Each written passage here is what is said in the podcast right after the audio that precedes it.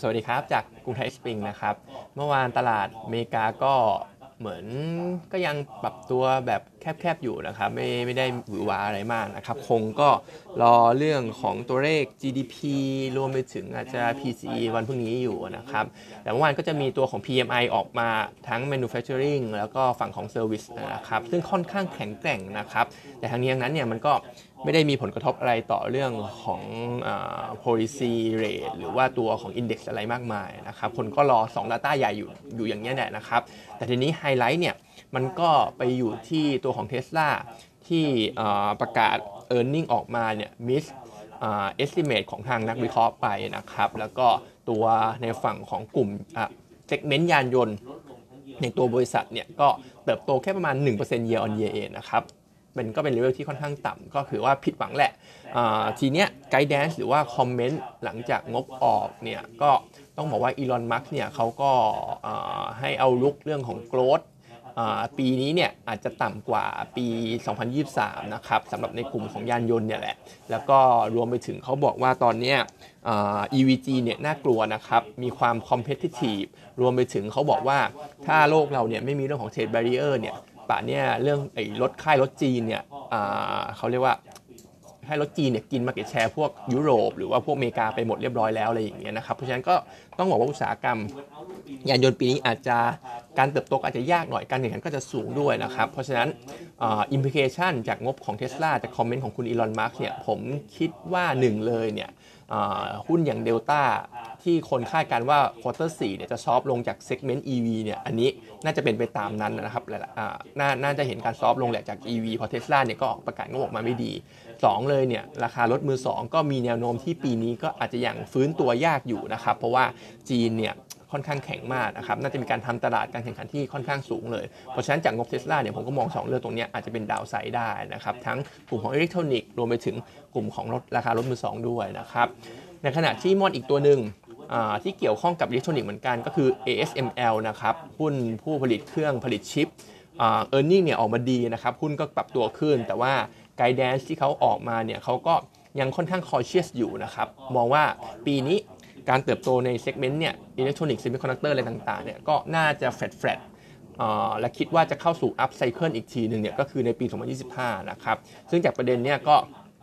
ต้องบอกว่าเท่าที่ผมเข้าใจก่อนหน้าเนี่ยคนคาดหวังว่าอิเล็กทรอนิกส์จะเริ่มมาช่วงกลางปีนี้นะครับ เพราะฉะนั้นอะไรต่างๆ ตอนนี้โทนมันก็เหมือนจะ delay ออกไปสักประมาณ 6 เดือนได้นะครับ เพราะฉะนั้นกลุ่มอิเล็กทรอนิกส์ก็ช่วงนี้ก็อาจจะไม่ได้มี upside อะไรสำคัญ หรือว่าไม่มี positive positive catalyst อะไรให้กับกลุ่มได้เหมือนกันนะครับเพราะเพราะคนเขาคาดหวังแล้ว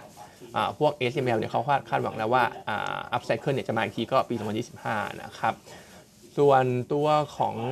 บอลยิวเมื่อวานมีการปรับขึ้นสำหรับอเมริกานะครับ เพราะว่ามีการประมูลพันธบัตรอายุ 5 ปี ซึ่งดีมาเนี่ยดันสวนทางกับวันก่อนที่ผมเมื่อวานที่ผมพูดไปนะครับ ว่า 2 ปีเนี่ยค่อนข้างโซลิดแต่เมื่อวานเนี่ย5ปีค่อนข้างวีกันนะครับ เพราะฉะนั้นโดยรวมก็มันอาจจะตีความอะไรไม่ได้มากนะครับ มันก็ยังค่อนข้างผันผวนอยู่สำหรับตัวบอลยิวคนก็คงต้องต้องรอ Data ไปจนถึงตัว PCE วันศุกร์นี้ก่อนละกันนะครับ แล้วก็มีอีกเรื่องหนึ่งที่อ่านเจออาจจะเติมเชื้อความโดวิชเข้าไปหน่อยนะครับ ก็คืออผมมีรีเสิร์ชเจ้าหนึ่งครับผมจำชื่อไม่ได้แล้วในอเมริกาเนี่ยแหละชื่อแต่ชื่อก็คุ้นหูอยู่เหมือนกันนะครับ เขาบอกว่าถ้าเราใช้ตามทฤษฎีการเงินก็คือ Taylor Rules เนี่ยด้วย Data ต่างๆ ที่ Fed Atlanta Guidance ออกมาเนี่ย เขาบอกว่าอาจจะเห็นการ cut ดอกเบี้ยในช่วงของเดือนมีนาคมนี้เลยนะครับ ซึ่งไอ Taylor rule เนี่ยก็มีการ factor in เรื่องของเงินเฟ้อเข้าไปในสูตรของเขานะครับ มีเรื่องของอัตราการว่างงาน แล้วก็ตัวแปรอื่นๆเนี่ยปุ๊บเสร็จสรรพเนี่ยพอ generate ตัวแปรออกมาแล้วเนี่ยเขาบอกว่าดอกเบี้ยควรอยู่สักประมาณณปัจจุบันเลยเนี่ยควรอยู่ 4.5 ถึงประมาณ 5.1 นะครับ ซึ่งก็เป็นเลเวลที่ต่ำกว่า ดอกเบี้ยนโยบายปัจจุบันอยู่สักประมาณ 2 ช่วงด้วยกันนะครับเพราะฉะนั้นเขาก็เลยบอกว่าจากสูตรเนี่ยมีความเป็นไปได้เหมือนกันที่การคัดดอกเบี้ยจะเกิดขึ้นในเดือนมีนาคมปีนี้นะครับเพราะฉะนั้นก็เป็นเป็นอีกหนึ่งความโดเวสการที่มาเล่าให้ฟังนะครับเมื่อวานข่าวใหญ่ก็คือตัวของจีนคัดตัว reserve ratio ไป 50 basis point ก็ทำให้หุ้นบ้านเราเนี่ยปรับตัวขึ้นมาได้ค่อนข้างดี ซึ่งข่าวเนี้ยถ้าบวกกับเรื่องของคำตัดสินคุณพิธา หรืออาจจะเป็นข่าวลือที่ว่า ตลาดหลักทรัพย์บ้านเราเนี่ยอาจจะพิจารณามาใช้กฎเรื่องของ uptick rule นะครับก็คือการให้ช็อตได้แต่ต้องวางที่ออฟเฟอร์เท่านั้นไม่ให้เคาะซ้ายอะไรอย่างเงี้ยนะครับก็ทำให้ตลาดหุ้นบ้านเราดีขึ้นมา 25 จุด แต่ก็ต้องบอกว่าทั้ง 3 เรื่องที่ว่าไปเนี่ยยังไม่ได้มีอะไรที่ทำให้ปัจจัยพื้นฐานบ้านเราเปลี่ยนนะครับ ไม่ว่าจะเป็นเรื่องของ GDP เรื่องของ EPS growth อะไรพวกนี้นะครับก็ยังไม่ได้มีอะไรเปลี่ยนนะครับ เพราะฉะนั้นขึ้นมาก็ต้องระมัดระวังไว้นิดนึง อย่าเพิ่งไปรีบ follow buy หรือว่าอย่าเพิ่งไปรีบ bullish อะไรขนาดนั้นนะครับ ซึ่ง analyst เราเองนักวิเคราะห์เขาเรียกนักกลยุทธ์เราเองเนี่ยก็มองว่าถ้าขึ้นไปที่พันสหรือว่า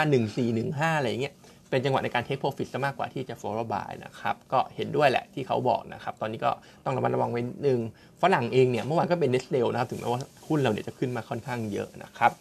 ซึ่งทิกเกอร์หนึ่งที่ผมมองว่าจะเริ่มกลับมามองบวกได้เนี่ยกับตลาดหุ้นบ้านเราก็คือเรื่องของบอลยูเมกา ถ้าเห็นมันปรับตัวลงไปต่ำกว่า 4 หรือเห็นสัก 3.8 เนี่ยกำลังดีเลยนะครับ ถ้าเห็นตรงนั้นเนี่ยก็อาจจะเห็นทะลุพันสี่กลับขึ้นไปแบบ sustain ได้สำหรับตลาดหุ้นบ้านเรานะครับอันนี้ส่วนตัวก็คิดแบบนั้นนะครับอื่นๆ วันนี้มี paper CPF นะครับ ก็ preview งบ quarter สี่ต้องบอกว่ายังไม่ค่อยดีนะครับ preview รอบหน้าเนี่ยเรามีการ downgrade ลงจาก preview รอบล่าสุดเนี่ยเรามีการ downgrade ลงจาก รอบก่อนด้วยก็คือมีขาดทุนปกติประมาณ 3,900 ล้านบาท ก็จะทำให้ทั้งปีเนี่ยขาดทุนประมาณ 15,000 ล้านบาท เราดาวเกรดจากครั้งที่แล้วที่เราทำเนี่ยหนึ่งเราทำไว้ 13,000 ล้านบาทนะครับเพราะฉะนั้นก็เอาลุกยังไม่ดีเหตุผลยังเป็นเรื่องเดิมอยู่นะครับราคาเนื้อสัตว์นั่นแหละโดยเฉพาะหมูนะครับที่จีนเวียดนามรวมถึงไทยมีปัญหาหมูเถื่อน ก็เลยทำให้การฟื้นตัวเนี่ยยัง คือมันเห็นการฟื้นตัวช่วงช่วงเดือนธันวานะครับแต่ว่ามันยังค่อนข้างช้าอยู่ และถ้าเทียบทั้ง quarter เนี่ยสี่เทียบ3เนี่ยมันก็จะเห็น Q on Q ราคาเนื้อสัตว์ก็ยังตกต่ำอยู่นะครับ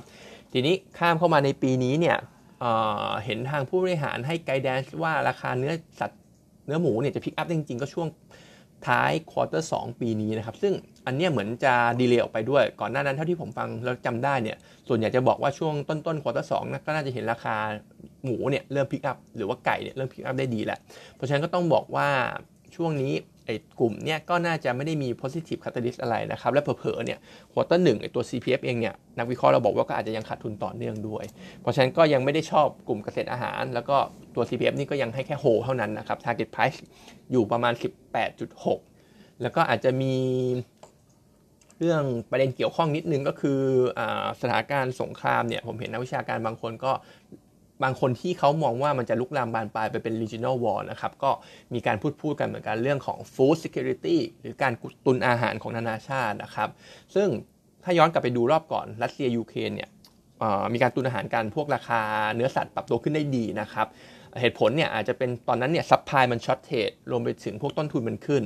แต่ต้องบอกว่ารอบนี้อาจจะแตกต่างกันนะครับราคาพวกหมูไก่อาจจะไม่ขึ้นก็ได้นะครับเพราะว่าปัจจุบันเนี่ย supply จากจีนค่อนข้างเยอะ แล้วก็รวมไปถึงไอตัวต้นทุนมันจะเป็นข้าวสาลีกากถั่วเหลืองข้าวโพดอยู่ในเลเวลที่ค่อนข้างต่ำในรอบปี 2 ปีด้วย เพราะฉะนั้นเราก็คิดว่า